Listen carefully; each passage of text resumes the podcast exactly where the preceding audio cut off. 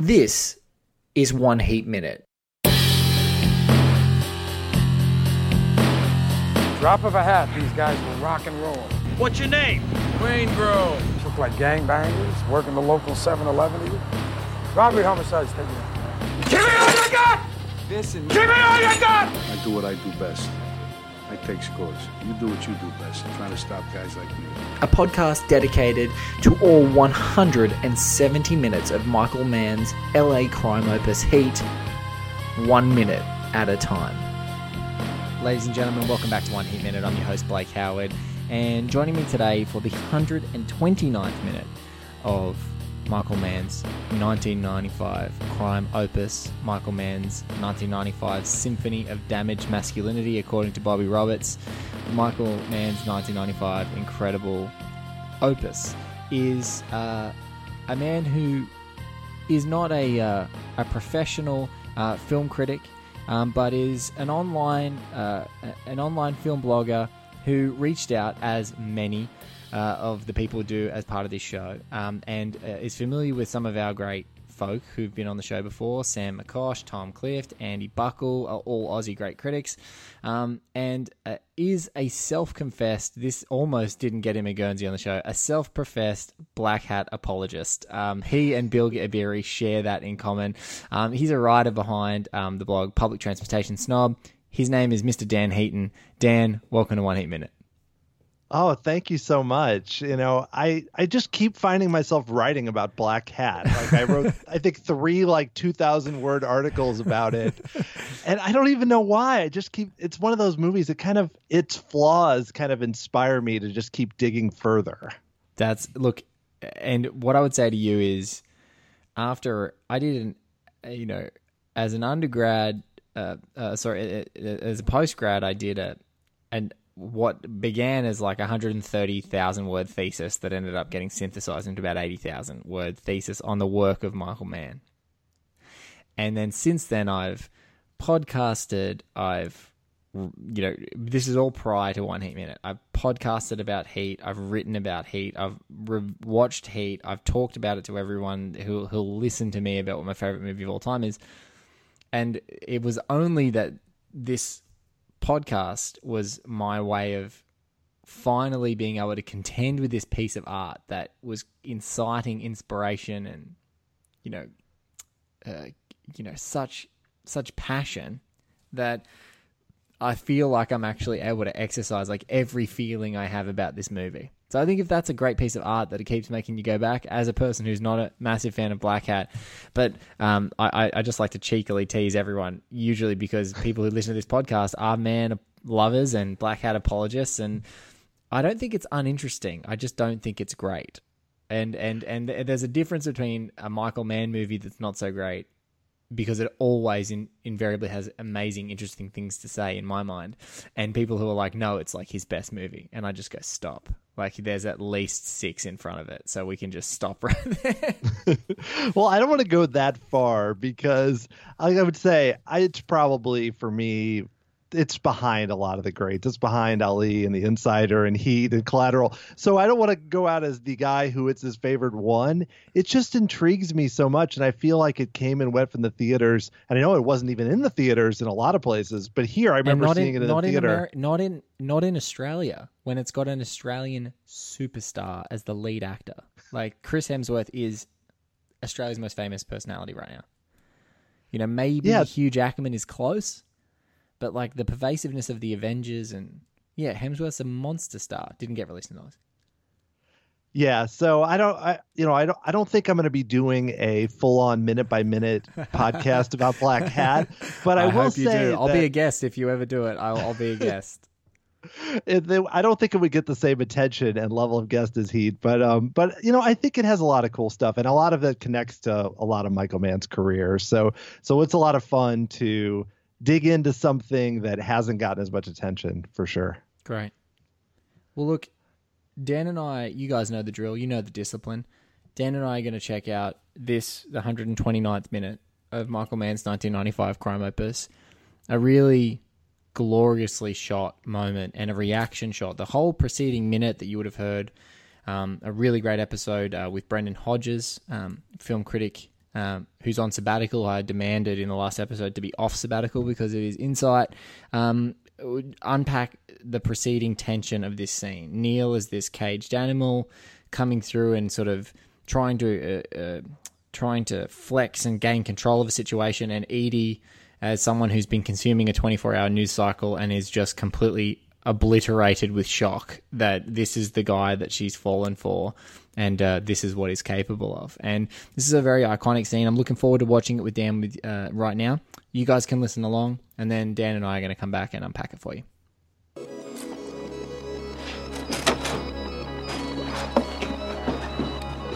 Eady! Eady!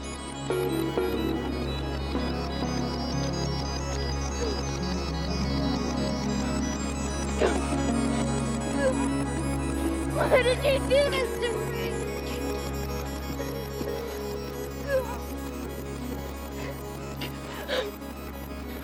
You? It's gonna be all right. Understand that. It's gonna be all right.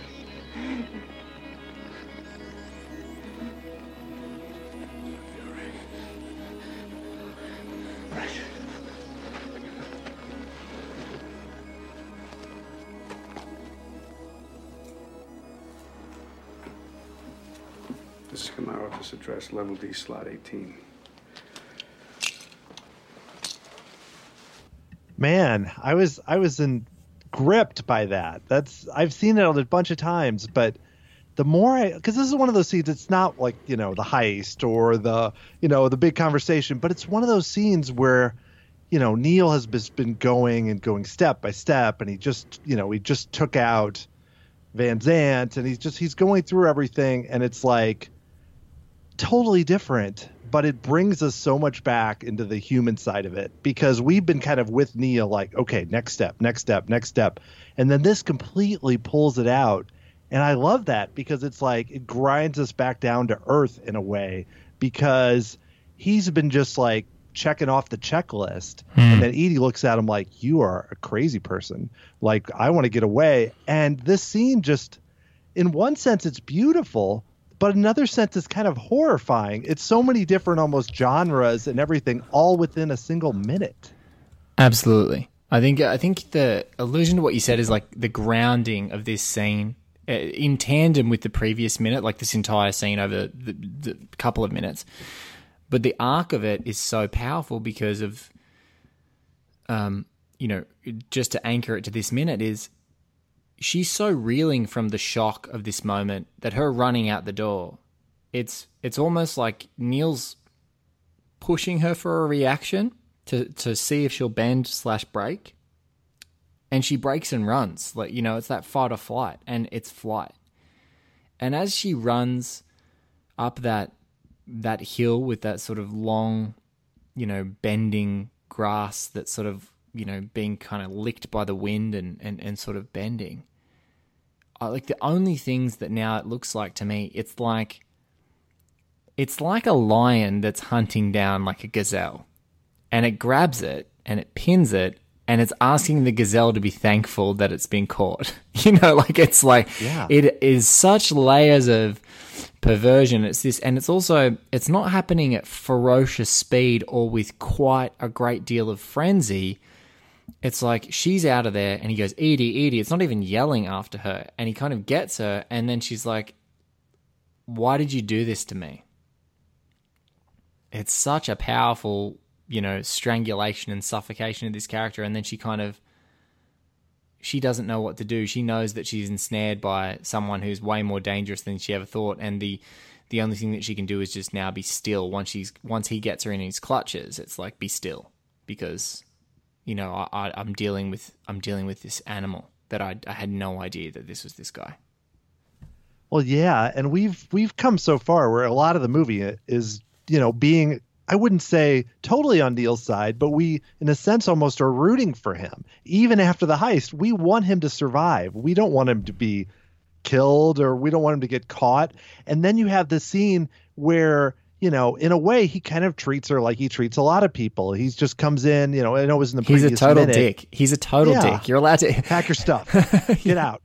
like what? It was almost like exactly what he told Charlene earlier, and where she when she was with Hank Azaria. But he does it, and he's not even like looking at her. It's just like I said, he's like this mental checklist. He's just like, okay, let's go. Come on, come on, come on. Not even thinking that she might not want to be with him, hmm. and it's crazy. And she runs up the hill, and how much physical force that he uses to. I mean, you look at it, and it's like and the camera pulls away in a in a weird way where it's like we're behind these kind of like grass and we don't even totally see what's happening but you see him just like exerting all this power and you're like this is not the Neil that I really want to root for. I'm not sure how I really feel about this because he's he's subduing her in a way like you said the gazelle is a perfect example like basically he chases her and there's no doubt he's she's going to be going back with him in some way, at least at this point. It's either go back with him alive or dead.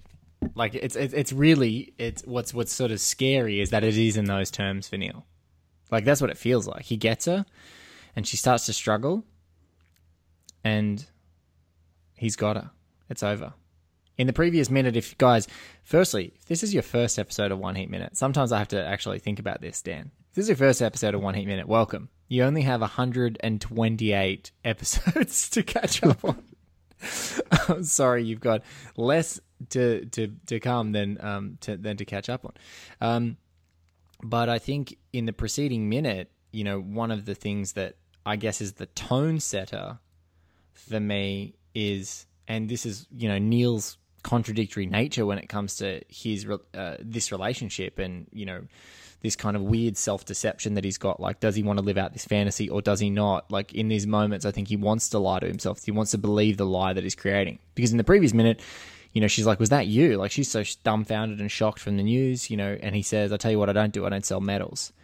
That's like the that's the opening gamut of that previous minute. And in this minute, when she reacts the way she does, you you see him immediately have to realize that he's got to soften. You know, he runs after her up that hill and he grabs her and he he subdues her, but he's not violent. He's like, "It's okay, it'll be okay." Like, and he's he he then has to go into a more nurturing phase, and she's like, you watch Amy Brenneman's wonderful physical performance there. She can't get away from him. She's she looks slow. She's got big flowing clothes. She's running through this long grass. She's running up a hill, um, and the the absolutely glorious, picture perfect LA sunset is behind them. This sort of golden thing, and it's echoing all these like you know, you know, uh, savannah animals that hunt in dawn and dusk, basically running up and capturing a piece of prey, and then he subdues her, and then sort of nurtures her back to the house to control the situation again. But he sort of realizes then that he can't be the Neil that he wants to be impulsively and and and and, and reflexively. He has to like put his oh, this is the guy that I have to be to make this fantasy be alive. Yeah, totally. Because yeah, when he walks in in the previous minute, he's still that gruff guy who was, you know, like you talked about in a previous episode, who was being a jerk to Jeremy Piven and everything. He's still kind of that guy. Yes. Or going and talking to Trejo with and every. He's that guy, but then quickly even just you see it as he's running, it's it's totally different. And I, I like that you mentioned that shot because it's a little easy to get a bit distracted. And this happens often in Michael Mann movies where you're just like, wow, that shot is gorgeous. and you're like, wait a second. No, there's something really important happening here. But again, it's also the way the camera does it because the camera starts out, they run up and it's very close to them, but then it pulls further back and we're looking at the sunset and we're seeing them down there. And we have this kind of odd view. And it's I think it's one, it's it's gorgeous, but also it gives you these kind of conflicting feelings because there's a way to shoot that exact same thing Hmm. like like a B grade horror movie where basically he's chasing after it's like you know like a TV movie where you this woman marries someone and finds out he's really a criminal or something and it's done in this kind of horrifying way but this isn't that way at all it's kind of the music it's kind of you know it has that nighttime in LA it's very beautiful. So while it's almost like you have to dig this isn't something the first time you go through you're like oh yeah this is good. And when you watch it a few more times again like we've talked about he's softening but he is still you know he still subdues her brings her inside and when she's sitting there in the chair at the very end of the minute she looks like she went through some serious trauma. Like this was a traumatic moment for her and she hasn't totally recovered and i think that's what you said he kind of realizes that eventually and pulls back but you know he comes in and does not anticipate that he's putting her through that trauma. But that's that's Neil. That's I don't know. If, that's I don't what know he's if he doing anti- right. I don't know if he anticipates it. Dan, I agree with you. I don't know if he anticipates it as much as he doesn't care. Like that's where you kind of get to the almost to the vein of his so- like what he's what he actually is, which is like a true sociopath. In that moment, she just needs to be compliant for him, and when he realizes that he hurts her, and then he kind of almost sees in her fear a reflection of himself that isn't living this fantasy life that he's been enjoying seeing in her eyes in other parts of the movie, he then has to re- withdraw and, and, and take a different tact on it. And I think it it's reminiscent. You know, you you did the call out about the horror movie thing. It reminds me of like classic horror though, like classical. I don't know, kind of creature from the Black Lagoon is an example because it's slowed it's a scene that unfolds without that same relentless pace or fearful pace you know? It's like a the fact that it's going up a hill and then him embracing her it doesn't and the thrashing doesn't feel crazy because obviously she's not as strong as him. So the thrashing's not like she's just consumed. He grabs her and he's like a boa constrictor. He just grabs her and she can't move and so there's like the fact that it unfolds in this like languid way you could sort of if you turn this into a black and white film and added an intertitle like it would be a 1930s horror movie of like a guy that pursues a woman up a hill and grabs her and then restrains her and takes her back to the house.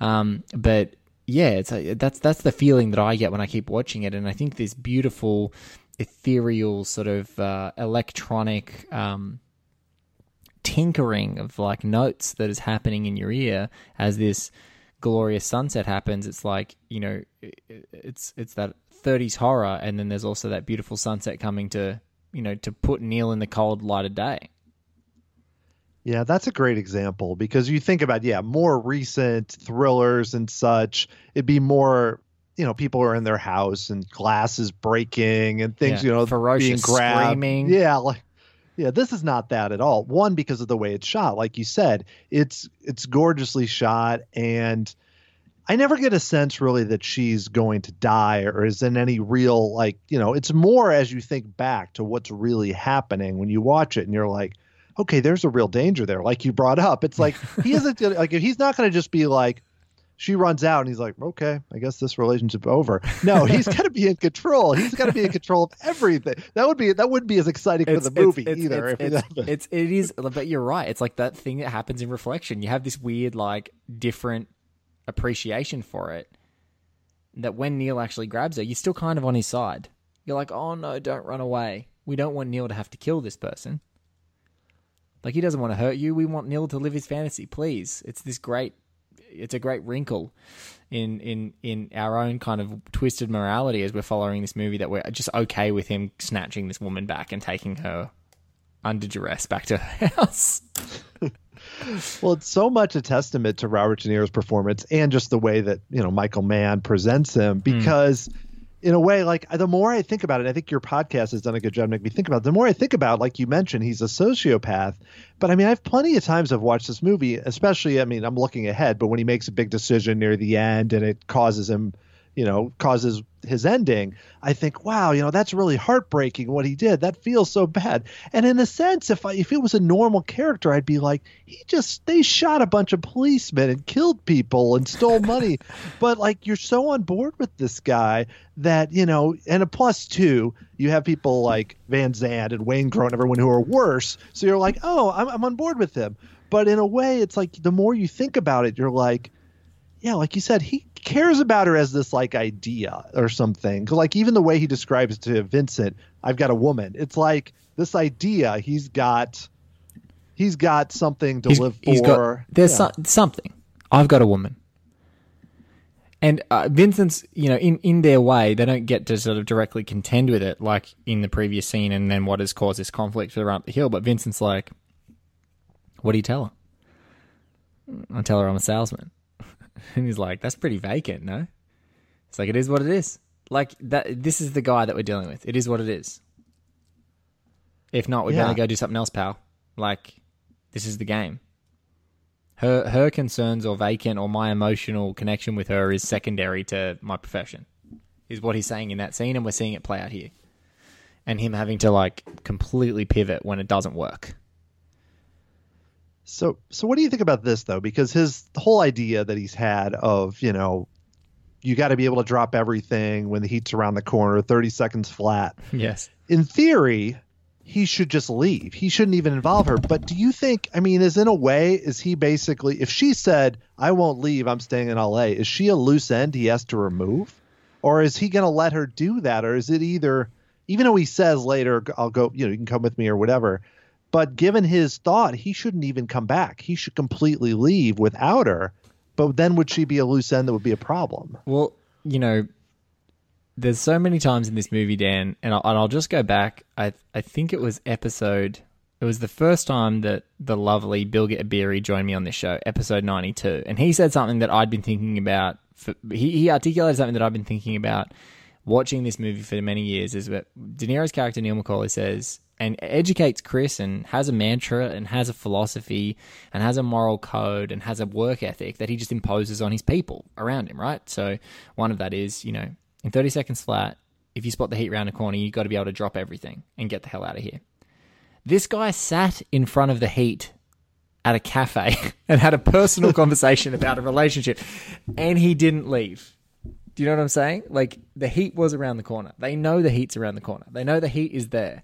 And so I think it's this weird it's it's Neil's hubris is that we are enamored I feel like as an audience member, we as people who love this movie are enamored with his philosophy and we're enamored with his code and the the artfulness of Michael Mann's script is that in every you know and his aspiration and I think it you know it, it, the film lives this aspiration was that every single time that De Niro or Hanna is on, of De Niro or Pacino, so Vincent Hanna and, and Neil McCauley, uh, McCauley and Hanna rather, are on screen, we're with whoever's on screen. We want De Niro to get away, but we want Vincent to get him. It's this great balance. Like we, it's it's a contradiction for us as the audience, but we're loving it. So for me, I I don't know if Neil would want to kill Eady, and I don't know if Neil really knows what he wants with Eady, or he's just made up his mind that he thinks that he needs to live this fantasy. That's why I think there's a lot of people have trouble with this relationship, and and rightly so, like a conflicted emotions, is because I don't know whether Neil feels like he's in love or needs the love, or he is in love, because you can be totally in love with someone, and have that totally clash with what your professional aspirations are, and realize that they're incongruous too late. You know, people do that Yeah. in their everyday lives when the stakes are a lot lower than bank robberies and and um and car heists. But uh, yeah, I don't I don't know if he I think he would leave her as a loose end. But in this moment, after this confrontation, if she goes, she knows too much. She knows too much. But I don't think I don't think he's reached that point. I think he feels like she can be controlled. She can, she's in his clutches. She's compliant. She'll come. And fortunately, I think for the sake of us loving Neil McCauley and having a relationship with him, I don't think man would ever want us to flex those muscles to think, oh God, would he actually kill her? Because I think that that you know immediately it would take us offside. We already feel bad enough for Eady as it is.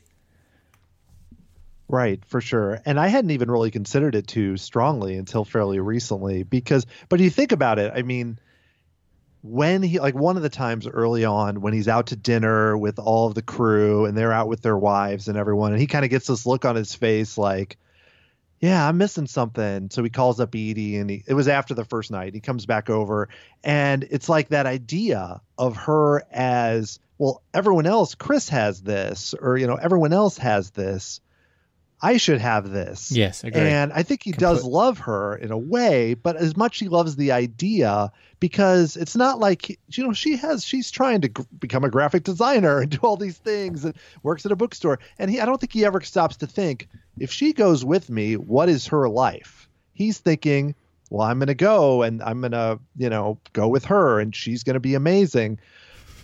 Yeah. But it's all it's all under his control. It's all his idea. There's not it's not both of them. Yeah, so idea it's is not an interesting contrast. Idea is not reality, right? That's so great. And like, r- r- just let's call back. This is another thing I like to talk about, Dan. I think it's great to recontextualize every now and then. And I, I think that Heat is this wonderful, like, uh, like concertina of mirroring things that happen throughout. Mirrored lines, great contrasting choices, great conversations. Um, and I think also what happens is everyone remembers that wonderful, you know, it's a goddamn convention, you know, Pacino seeing them at the dinner.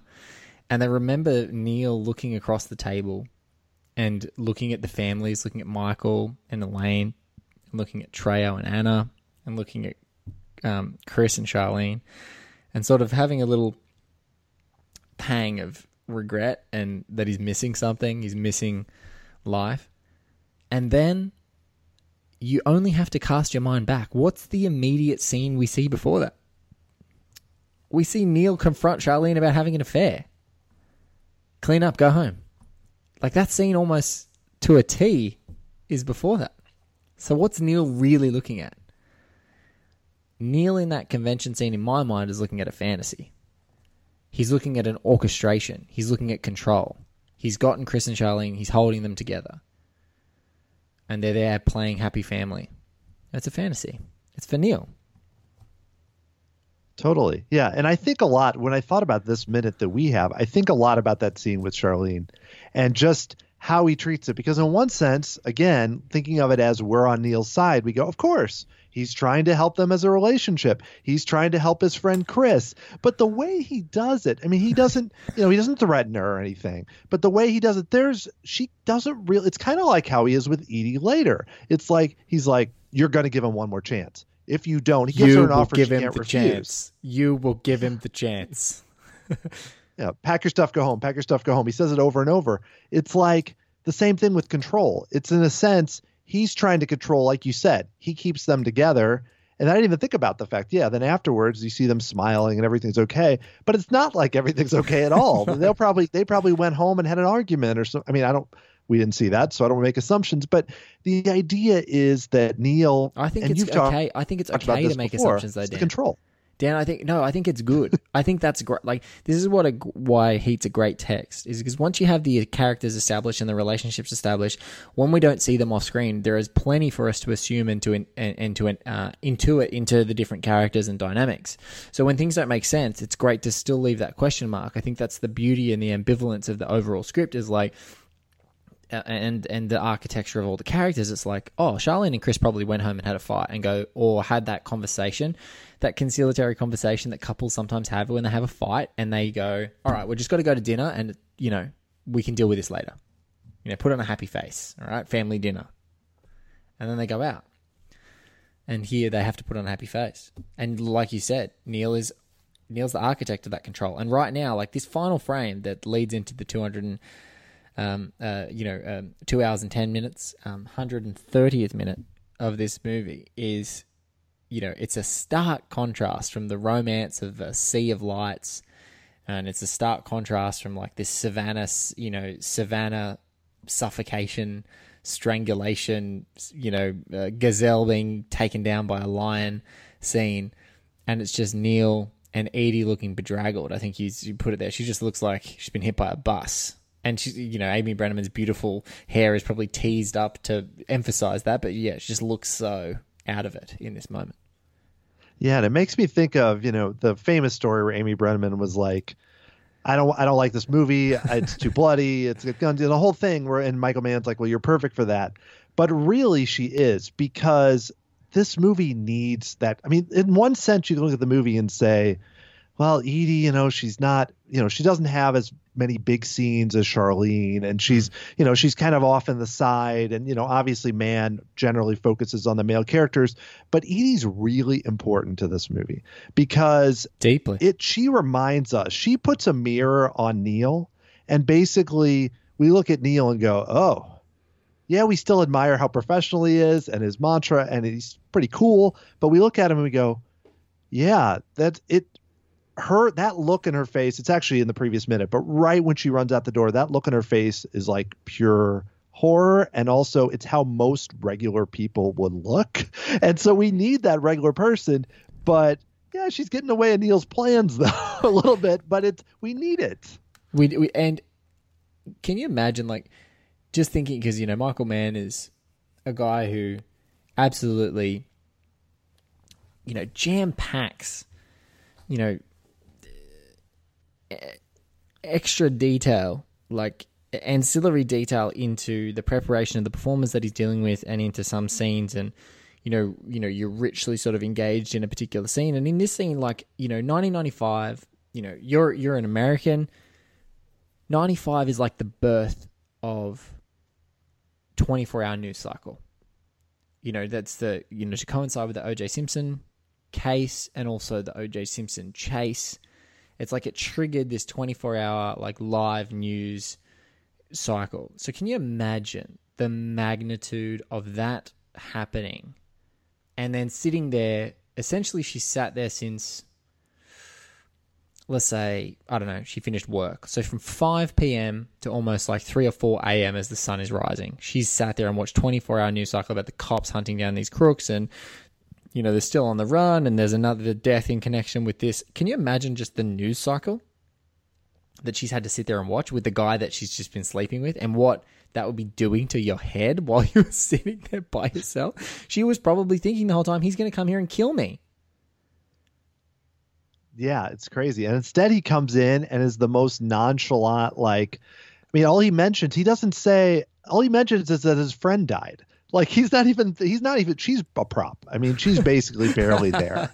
I mean, you know, he's it's not harsh, but probably a fair, fair, fair. I mean, I don't mean that in terms of the movie or Michael Mann. I just mean for Neil Hmm. because he's coming in as basically he's thinking about his friend dying. He's thinking about being betrayed because now he knows that it was Waingro, and is not thinking. And plus, being a sociopath, does not completely understand how most people might react to how he to what he's doing. You know, he just doesn't see it.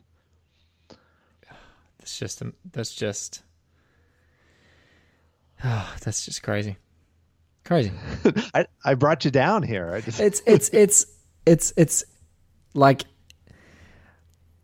I think that that that is so important. Like her her relegation to prop level here is where you that's the window to Neil. You need to see him be mean to her to bring everything, as you said, I think back to earth, and it's um, it's yeah, it's just um, it's just craziness. It's just craziness that that's what it has come to, right? For this for this guy and for this woman, and especially this like poor girl who's just packing books in a store is now entangled in this. Um, and yeah, there's a callousness that's on that's on display here, but it's from the minute that he walks in the door to when he starts this comforting thing, like it's really only 120 seconds, right? Less. yeah. And how loaded is this interaction and how important is it for the way that we have a we continue to have a conflicted relationship for Neil for the rest of the movie? Like we know this is a guy who will will compromise himself and make bad decisions and I think as they those decisions have greater magnitude, you know, following, you know, hunting down Waingro incorrectly, still trying to control Chris from beyond, not just taking the outs that Nate is orchestrating and, and lining up for him to get out. There's just all these things that are leading to the next thing, to the next thing, to the next thing that it just starts to, you know, it starts to snowball. Yeah, and there's it's and I'm conflict. It's conflicted as viewers were conflicted because I think of it after the heist. I look at it. A, a strong part of me is like, yes, I want to see him get Van Zant. I want to see him take out Waingro. I want to see him get out. You totally like when he goes and gets Wayne. You're like, yes, Yes. but in a sense, you're like, no, don't. But a, so, but then you you think of that though. That's his perspective. That's our perspective. Where does Eady fit in all that? she's like you know she want he still has this idea of we're going to go and we're going to fly away and we're going to have this idyllic life and but that's that's not front and center he's got all these other things going on he's just that's the thing after these all these other things and we're conflicted because what does that mean for her like i know that she may be tor- she'll be tormented by this for a while but if she had gone with him I don't know. That's all, like you mentioned all the other layers of the text. I think about that a lot. Like, what is the alternate universe where whatever she's okay with it or with something? I mean, we're getting way beyond this minute, but I just try to, you know, I don't want to because I know you're going to have a great conversation when we get to the point when he makes that decision. But I just think about her and all the different ways this could have gone. And like you said, if he was gruff to her the first time when they were in the diner and she tried to talk to him, and in a weird way, I mean, I like the relationship in some ways, but it's like she should have just stepped away when he when he rebuffed her at the beginning. It's so weird to think about backwards. I and and I think you're right. That's one thing that we haven't addressed in this minute, which I think is perfect. So thank you so much for reminding me. Is Eady has kind of seen Neil be up and down, right? So even in a small way, in a microcosm of like guy who's completely hostile to someone wanting to approach him, and so she's had this weird relationship. So in this moment, like she's gone from extreme tenderness and kindness and sweetness and romance, like fantasy stuff, all the fantasy, you know, um, fantasy land and then coming into you know more harsh reality of him a salesman he's a bit emotionally distant he's this he's that. And so when the revelations pile on it probably helps her understand all of that weird emotion the hostility why he'd be like why do you want to know why i'm reading a book on metals? Like all that stuff's probably going through her head. Like she's probably hearing all those things again and again and again and going oh my god like this is why this guy was so cagey this is what's happening and so then it kind of and again this is the the artfulness of the script it kind of sets up with eady as like you know underneath this rough exterior and this bad shit, if you can get past it, there is a guy that I like. Which is when we Right. come to that minute, there's that there's a wonderful exchange where he's sort of bargaining with her to to go with him. Because right now he's just sort of calming the situation down so she doesn't run away and contact the police and reveal where he is. He's utilizing her space as a, as a sort of as a hideout because no one knows where no one knows about him and Eady's relationship. No one knows where he could be. So from a like real practical perspective, he's using her. He's not going back to his home in Malibu because that you know the cops might know where he lives. And so I think that that's a great point. Is like she still has this inclination in this romance that underneath this gruff and exterior that this this guy genuinely loves her and they want to get away together. Yeah, and I think part of him does think that. I mean, it's not like he has not done this just purely out of. Yeah. I mean, some of it's selfish, but I think part of him really. I mean, they have a. You see it. They have good scenes together. They have good chemistry. There's something there. It's just basically. Yeah, and it's like you mentioned. She had to suspect there was something weird. She it's unlikely she has met any of his friends. He talks about he sells metals, but there's probably a, like some voice in the back of their head being like something's a little off about this guy. But maybe it's course. just he talks about his parents and maybe it's just he had a rough childhood whatever.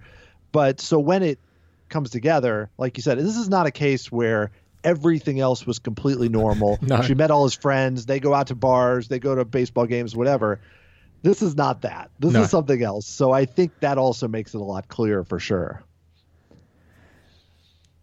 What do you think about her sitting here in the cold light of day, looking out with the smog of LA behind them? It's not nearly as romantic a vision that we've seen.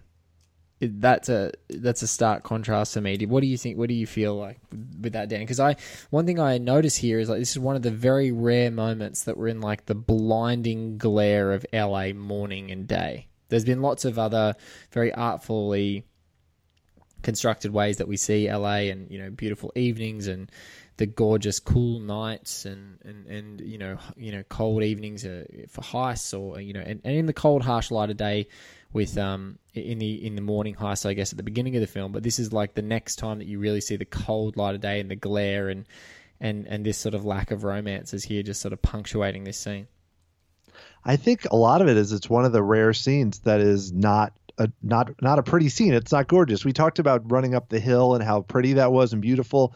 And even later when he gives his speech to her about how he does, you know, that kind of gets her that softens her more. That's in a beautiful scene too. Oh, so this is Oh, one where that is that is gor- yeah, that is a gorgeous scene that is a gorgeous scene yeah, that's like beautiful nighttime LA. This is one of the rare scenes where it's kind of ugly and I think it accentuates how her face is kind of pale and she's got this look of just not terror, not being afraid, just nothing. Like when she's, you know, she says, utter "Will you let me leave?" utter you know, disdain. nothing. She's just it's it's so, she's so good. Amy Brenneman is phenomenal in this film. Absolutely phenomenal and essential.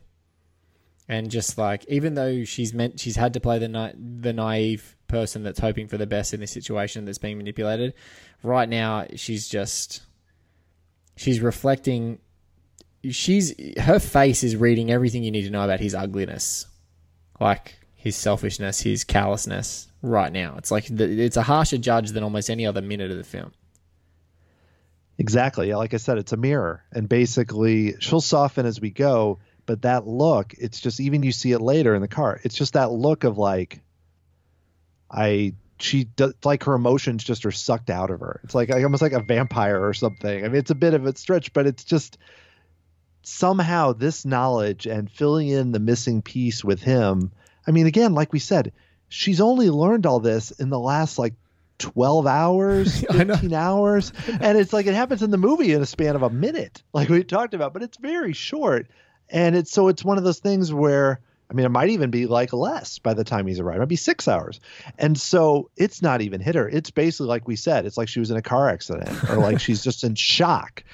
And I don't know. That scene, I think, spells out. If that scene looked gorgeous or somehow they were up on some hill or they went somewhere in LA, it would undercut the scene. We need to see something very basic. It shows what his life right now really is. Even like you saw, like you've mentioned how Chris looks so beat up after a shot. We need to see that because life is rough for them right now. It's ugly. Hmm. It's, you know, for Trejo, it's ugly. Things are not so pretty. And early on, even with, you know, how they did their heist and the way the heists were and some of the things they've done in the past with their suits and the way the movie starts, the life looks pretty glamorous. Not much seems glamorous right now. Nothing seems glamorous right now. I think that's the perfect way to summarize this minute. Nothing seems glamorous right now. Dan Heaton, mate, thank you so much for being a part of the show and reaching out. This has been awesome. Oh, thank you. It's it's been a blast to talk with you. I think I, I just want to go watch Heat and maybe Blackhat a few more times. You're allowed. You're allowed to do both, and I strongly encourage it, guys. Um, uh, Dan, where is the best place for people to find you? Are you on the Twitters um, around the place, or is it just um, ptsnob.com is the best place to find you? Oh, you can. I'm on Twitter at the Dan Heaton, and also you can go to ptsnob.com. And I did a bunch of long articles about Michael Mann movies, and there's a button. It's like called investigating. Michael Investigating Mann. Michael Mann. I'll make sure that that's in the description um, when we go, and I'll make sure at the Dan Heaton is in there as well. Thank you so much for being a part of the show, and thank you for reaching out. Really appreciate it. Um, and uh, and I, I just want to say thank you so much for this great chat, guys. Thank you for listening. Thank Garth Franklin for our web design, Mister. Uh, Paul Davies for our amazing theme. And as always, thank you to all the listeners and subscribers and the people who've taken the time to rate and review the show. Um, I couldn't thank you enough. Um, and, and if you um, want to stay in touch, mail at oneheatminute.com or just hit me up on Twitter at Blakey's Batman. Um, there, we are now at the 129th minute, so there aren't very, very many minutes left to go of this show, and it's been a huge journey, and uh, we're winding up, and we're getting a whole stack of amazing guests, just like Dan, that are going to be on the show um, to talk to you guys through, um, you know, this this movie as it as it hits its crescendo. I'm looking forward to sharing that with you soon, uh, but we'll catch you on another episode of One Heat Minute just around the corner, and. Uh, in the cold, hard light of day, uh, Neil McCauley's not a very nice guy right now, so uh, let's see what happens in the next minute.